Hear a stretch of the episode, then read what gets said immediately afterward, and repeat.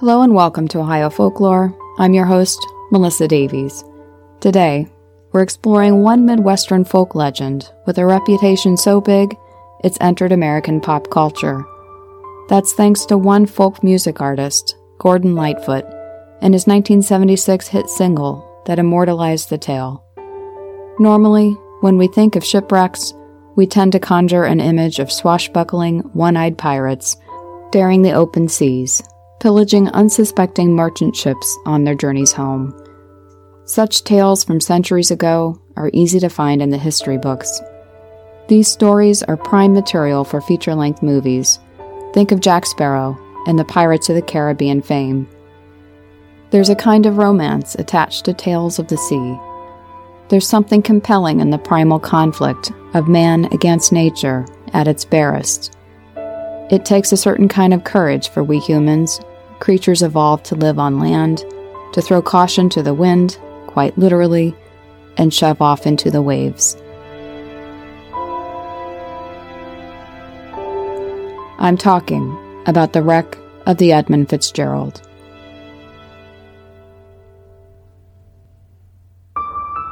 It was one glorious sun filled day on November 17, 1975.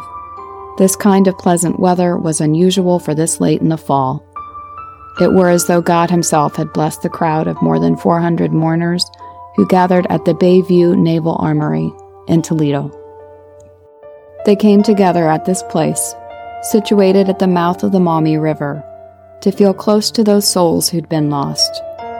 Just yards away from where they stood ran waters that would soon empty into Erie.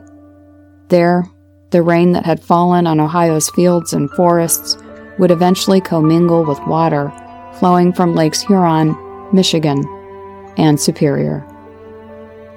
No doubt some of those waters had fallen from the angry clouds that had gathered over Lake Superior a week earlier.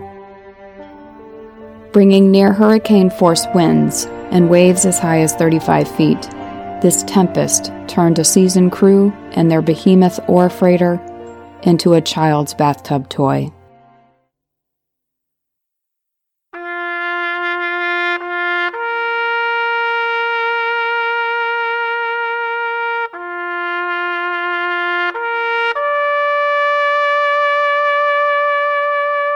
As the crowd stared out across the sea, a lone bugler pointed his horn to the sky, playing taps, a kind of musical prayer of honor and grief.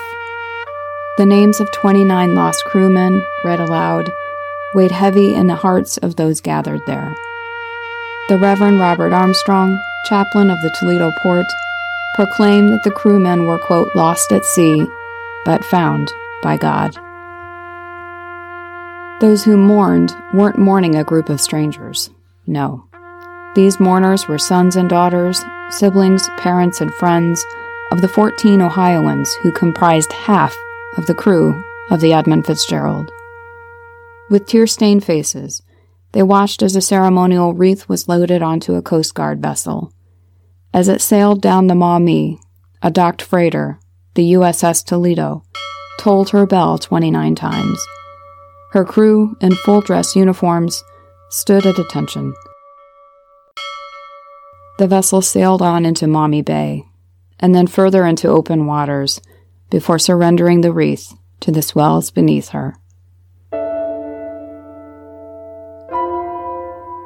The Edmund Fitzgerald, nicknamed the Toledo Express for her frequent stops in the port city, was the largest freighter on the lakes when she launched in 1958. Today, she holds claim as the largest Great Lakes shipwreck, resting in dark, still waters at the bottom of Lake Superior. Many of you, I'm sure, have heard of this maritime tragedy. Like I mentioned, it's inspired songs, documentaries, and entire museums for that matter. However, not many of us know of the deep connections this ship and her crew had to Ohio. Like most topics on Ohio folklore episodes, I've learned new and surprising details during the course of my research. Details that offer special insight into our history, our hopes, and our vulnerabilities as Ohioans. So sit back in the captain's chair of your imagination and take a voyage with me we'll be sailing back through a handful of decades to a not so distant time and place when we confronted nature's fury and our limitations in overcoming it.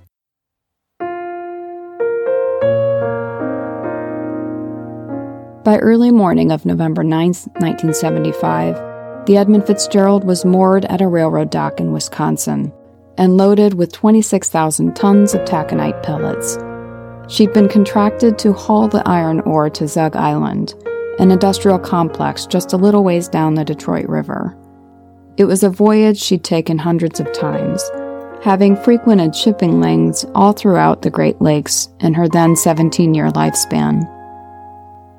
By mid afternoon, she'd been cleared to set sail. This despite gale warnings for the region that she was scheduled to sail straight into. Reaching out into open seas, the Fitz was spotted by another freighter, the Arthur M. Anderson.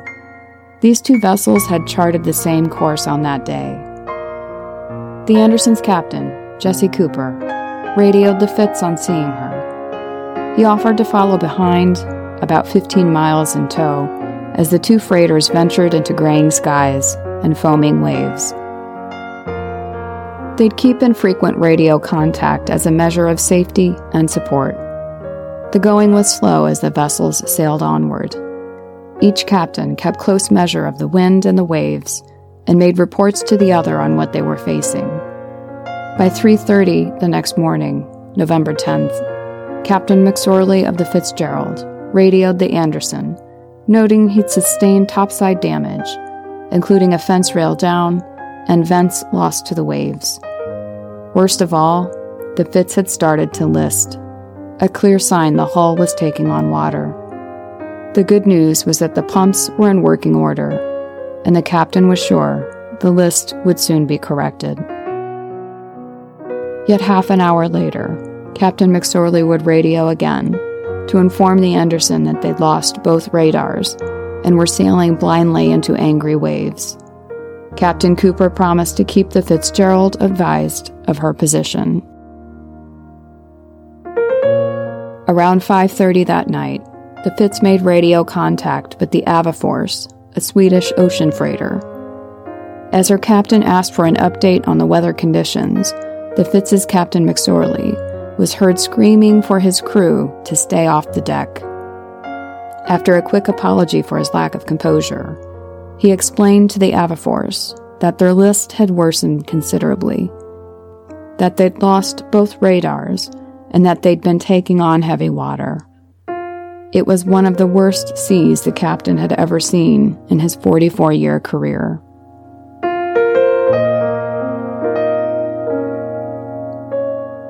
By 7 p.m., the Anderson was still following the Fitz and had closed the distance to about 10 miles. She'd been struck by two monster waves that had damaged a lifeboat beyond repair. Checking in once more, Captain Cooper asked how the Fitz's crew was holding up. We're holding our own, came Captain McSorley's reply. It was the last word anyone would hear from the ill fated ship, now lost in legend.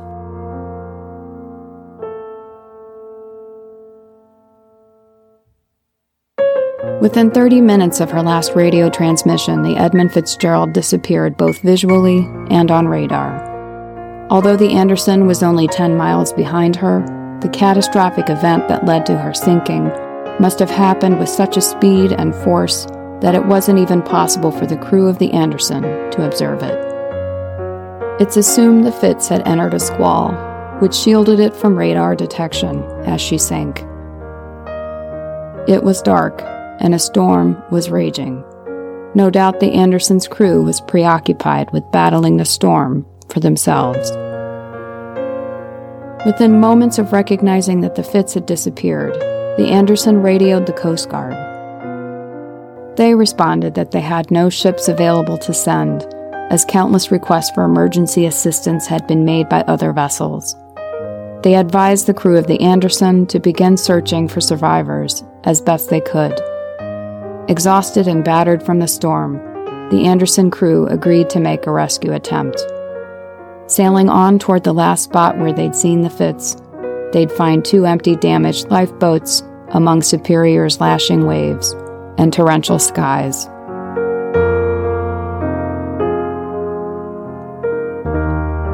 In the days that followed the Fitz's sudden disappearance in Canadian waters near Sault Ste. Marie, Ontario, a frenzied search for her remains ensued.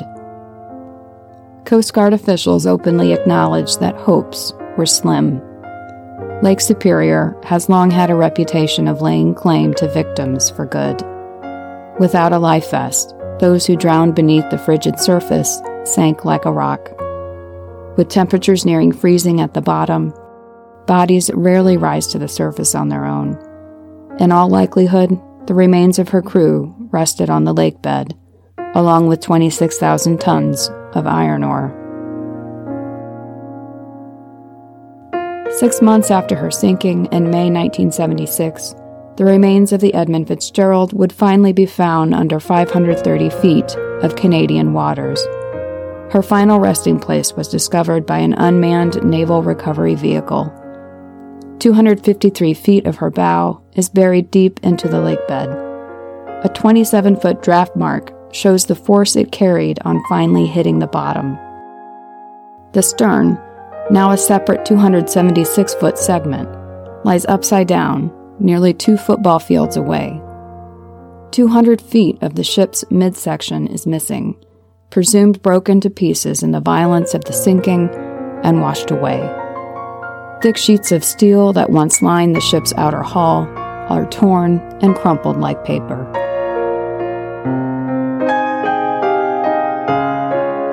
The exact cause of the wreck of the Edmund Fitzgerald is still debated and remains a mystery, but the legend is known the world over. Few Ohioans are aware, however, that half the crew called our state home.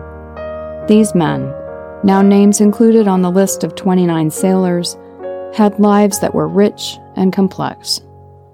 Their stories have been swept up in the monumental events of their deaths. For a good number of them, I discovered details of their lives that proved poignant and at points heartbreaking. It's for that reason that I'll devote the next segment to the lives of these Ohioans. Come, hear their stories.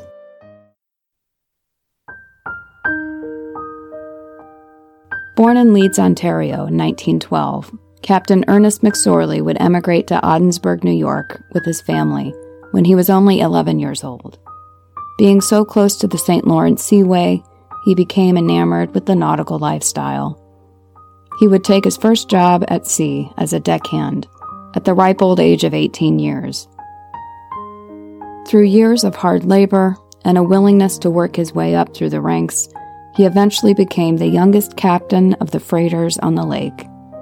By 1972, he'd been given the company's flagship, the Fitzgerald.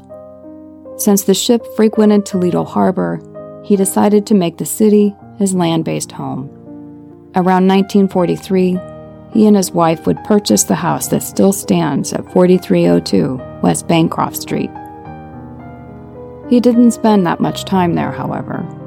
He loved the sea so much that he was known to stay on board, even during periods of sickness, staying out to sea as much as 10 months of the year.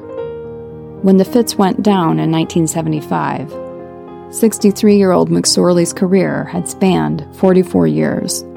He had planned to retire at the end of the season.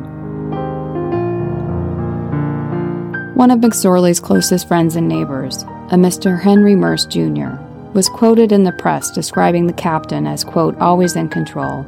He was never in trouble because he could always take care of himself. Merce knew McSorley as a serious and responsible leader. He didn't drink, he didn't gamble. He'd been one of the finest people Merce ever knew.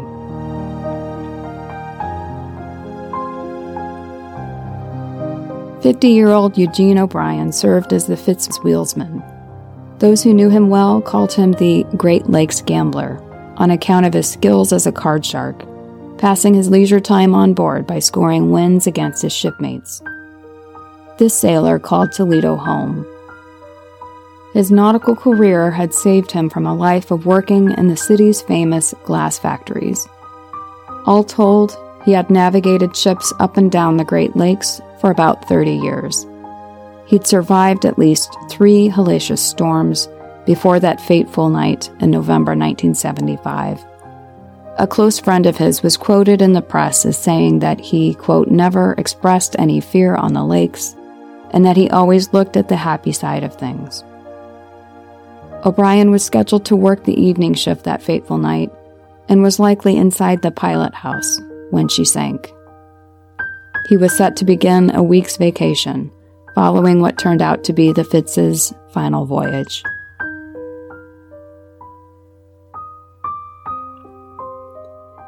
Fifty-nine year old William Spangler, also of Toledo, served as one of the ship's watchmen. It was his duty to keep surveillance of the seas, staying vigilant as to the risks posed by smaller vessels and other dangers. He also had to ensure the navigational instruments ran with accuracy to maintain safety and security of all on board. By 1975, Spangler had enjoyed a 25 year career on the lakes, but that wasn't the most remarkable chapter in his life. Before working on freighters, Spangler had served 15 years in the U.S. Navy. He'd enlisted directly after graduating high school in the small northwestern Ohio village of Archbold. On December 7, 1941, he'd been stationed on the USS Maryland as a boatswain in Hawaii's Pearl Harbor. She'd been anchored next to the USS Arizona, the ship whose remains now lie in monument to the devastating Japanese attack. Spangler miraculously survived the bombs and the fire. He managed to extract himself from the wreckage when so many of his shipmates did not. He'd spent some time in a wheelchair, nursing himself back to health before setting sail once more on the open sea. Spangler survived the worst men can thrust upon other men, only to succumb to the fates doled by Mother Nature.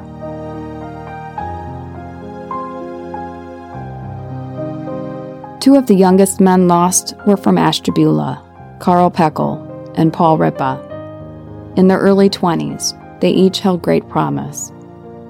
Peckel was a gifted musician, placing first chair in his high school band as a clarinetist. But don't let that fool you. In true 1970s style, he was also in a rock band with friends. As much passion as he had for music, he just couldn't fake the brash rock and roll persona people expected of him. He was quick to blush with the slightest bit of attention turned toward him. Those who knew him and loved him noted his gentle manner and quiet ways. Peckol's position on board was that of a watchman. He'd taken the job solely as a means to save up for college. The work was steady, and it paid well. Unlike so many of the veteran sailors, he wasn't enamored of the sea it was a means to an end for him. Sadly, an end he never got the chance to explore. Peckol and his fellow Ashtabulan, Paul Riippa, visited their families when the Fitz docked in their lakeside hometown. 22 year old Riippa was a deckhand. He'd recently transferred to the Fitz from the Ashland. He had completed his freshman year at Wilmington College and played halfback on the football team. He had planned on a career in nursing, but he had heard the sea calling him. He'd left college to sign up for the Merchant Marines. He was a serious man of strict faith. While off duty, his crewmates would often spot him with Bible in hand, reading the Word with great intention. Perhaps his faith was a comfort to him on that final day, as the waves overcame them.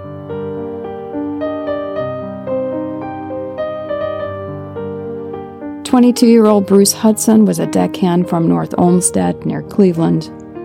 He was a student at The Ohio State University in Columbus and had taken the job to help pay tuition. He dreamed of becoming a journalist. He was looking forward to the close of the shipping season so he could return to the books. Although he was a serious student, he still knew how to have fun. He loved anything on wheels. The income provided by his work on the Fitz made him the envy of his peers. They pined for his 1974 cherry red Dodge Challenger. He'd had the car packed and ready to go on disembarking from this final voyage.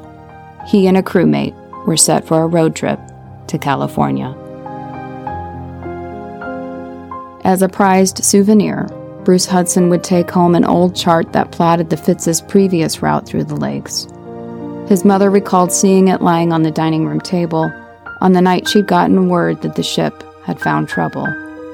She was later quoted saying that, The morning that I heard the news on my way to work, I thought that it couldn't be the Fitzgerald. It's just too big. But unfortunately, they said it was the Edmund Fitzgerald, and there were no survivors. On describing one of their last conversations, she would later tell a reporter, Somehow, we ended up talking about the danger of his motorcycle riding. I remember he said he would never die on the motorcycle. He said when he died, it would be in a way that the whole world would know it.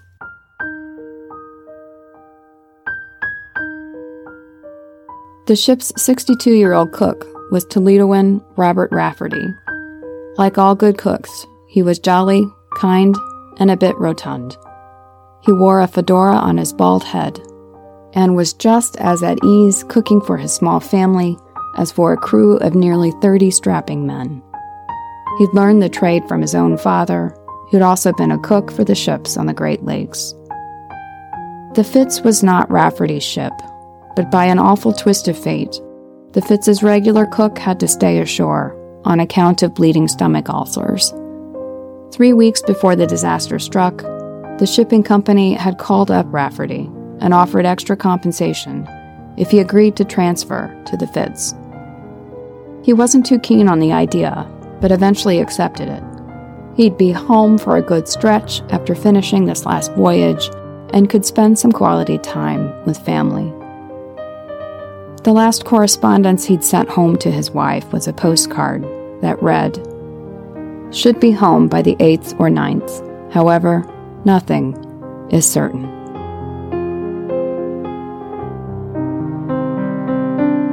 Forty year old Russell Haskell served as the ship's second assistant engineer. He hailed from Millbury, a small village southeast of Toledo. Sailing ran in the Haskell family veins. His brother Eugene had recently retired from a position aboard the Fitz and had actually gotten Russell the job. This poor man was racked with guilt on learning the awful news. In truth, he had no need for the guilt, as both sons had been following in their father's footsteps. He had also retired from a career on the lakes.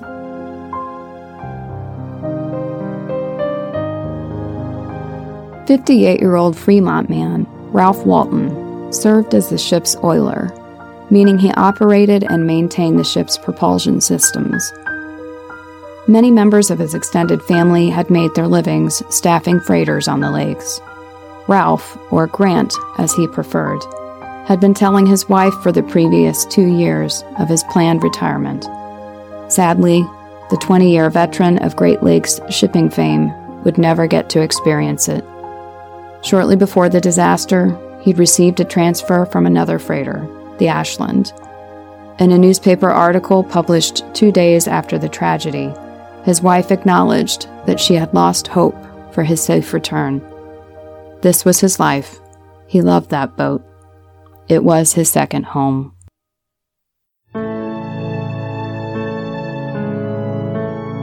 The painful grief over the sudden loss of the Edmund Fitzgerald and her crew was keenly felt in the days and weeks following the tragedy. That's, of course, to be expected. What's truly unique about this disaster, however, is the way in which such grief endures.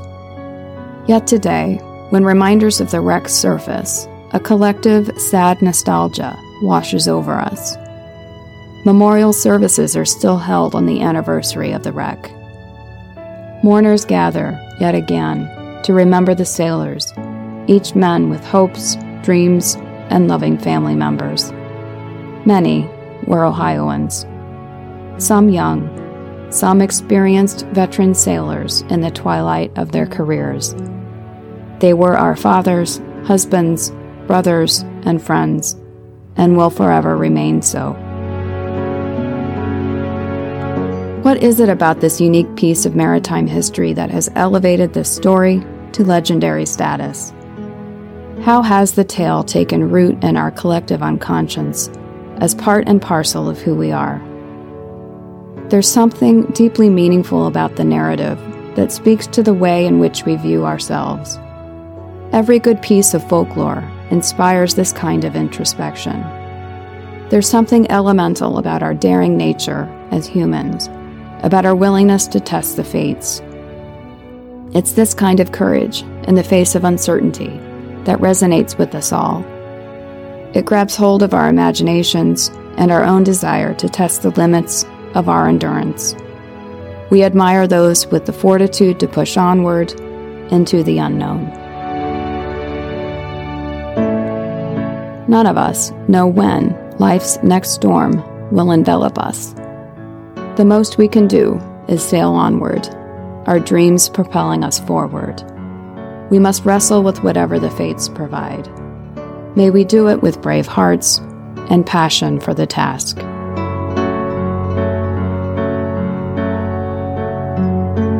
This concludes today's episode on the wreck of the Edmund Fitzgerald. I hope you've enjoyed it. If so, please consider writing a review on your chosen podcast platform. You can find Ohio Folklore at ohiofolklore.com and on Facebook. And as always, keep wondering.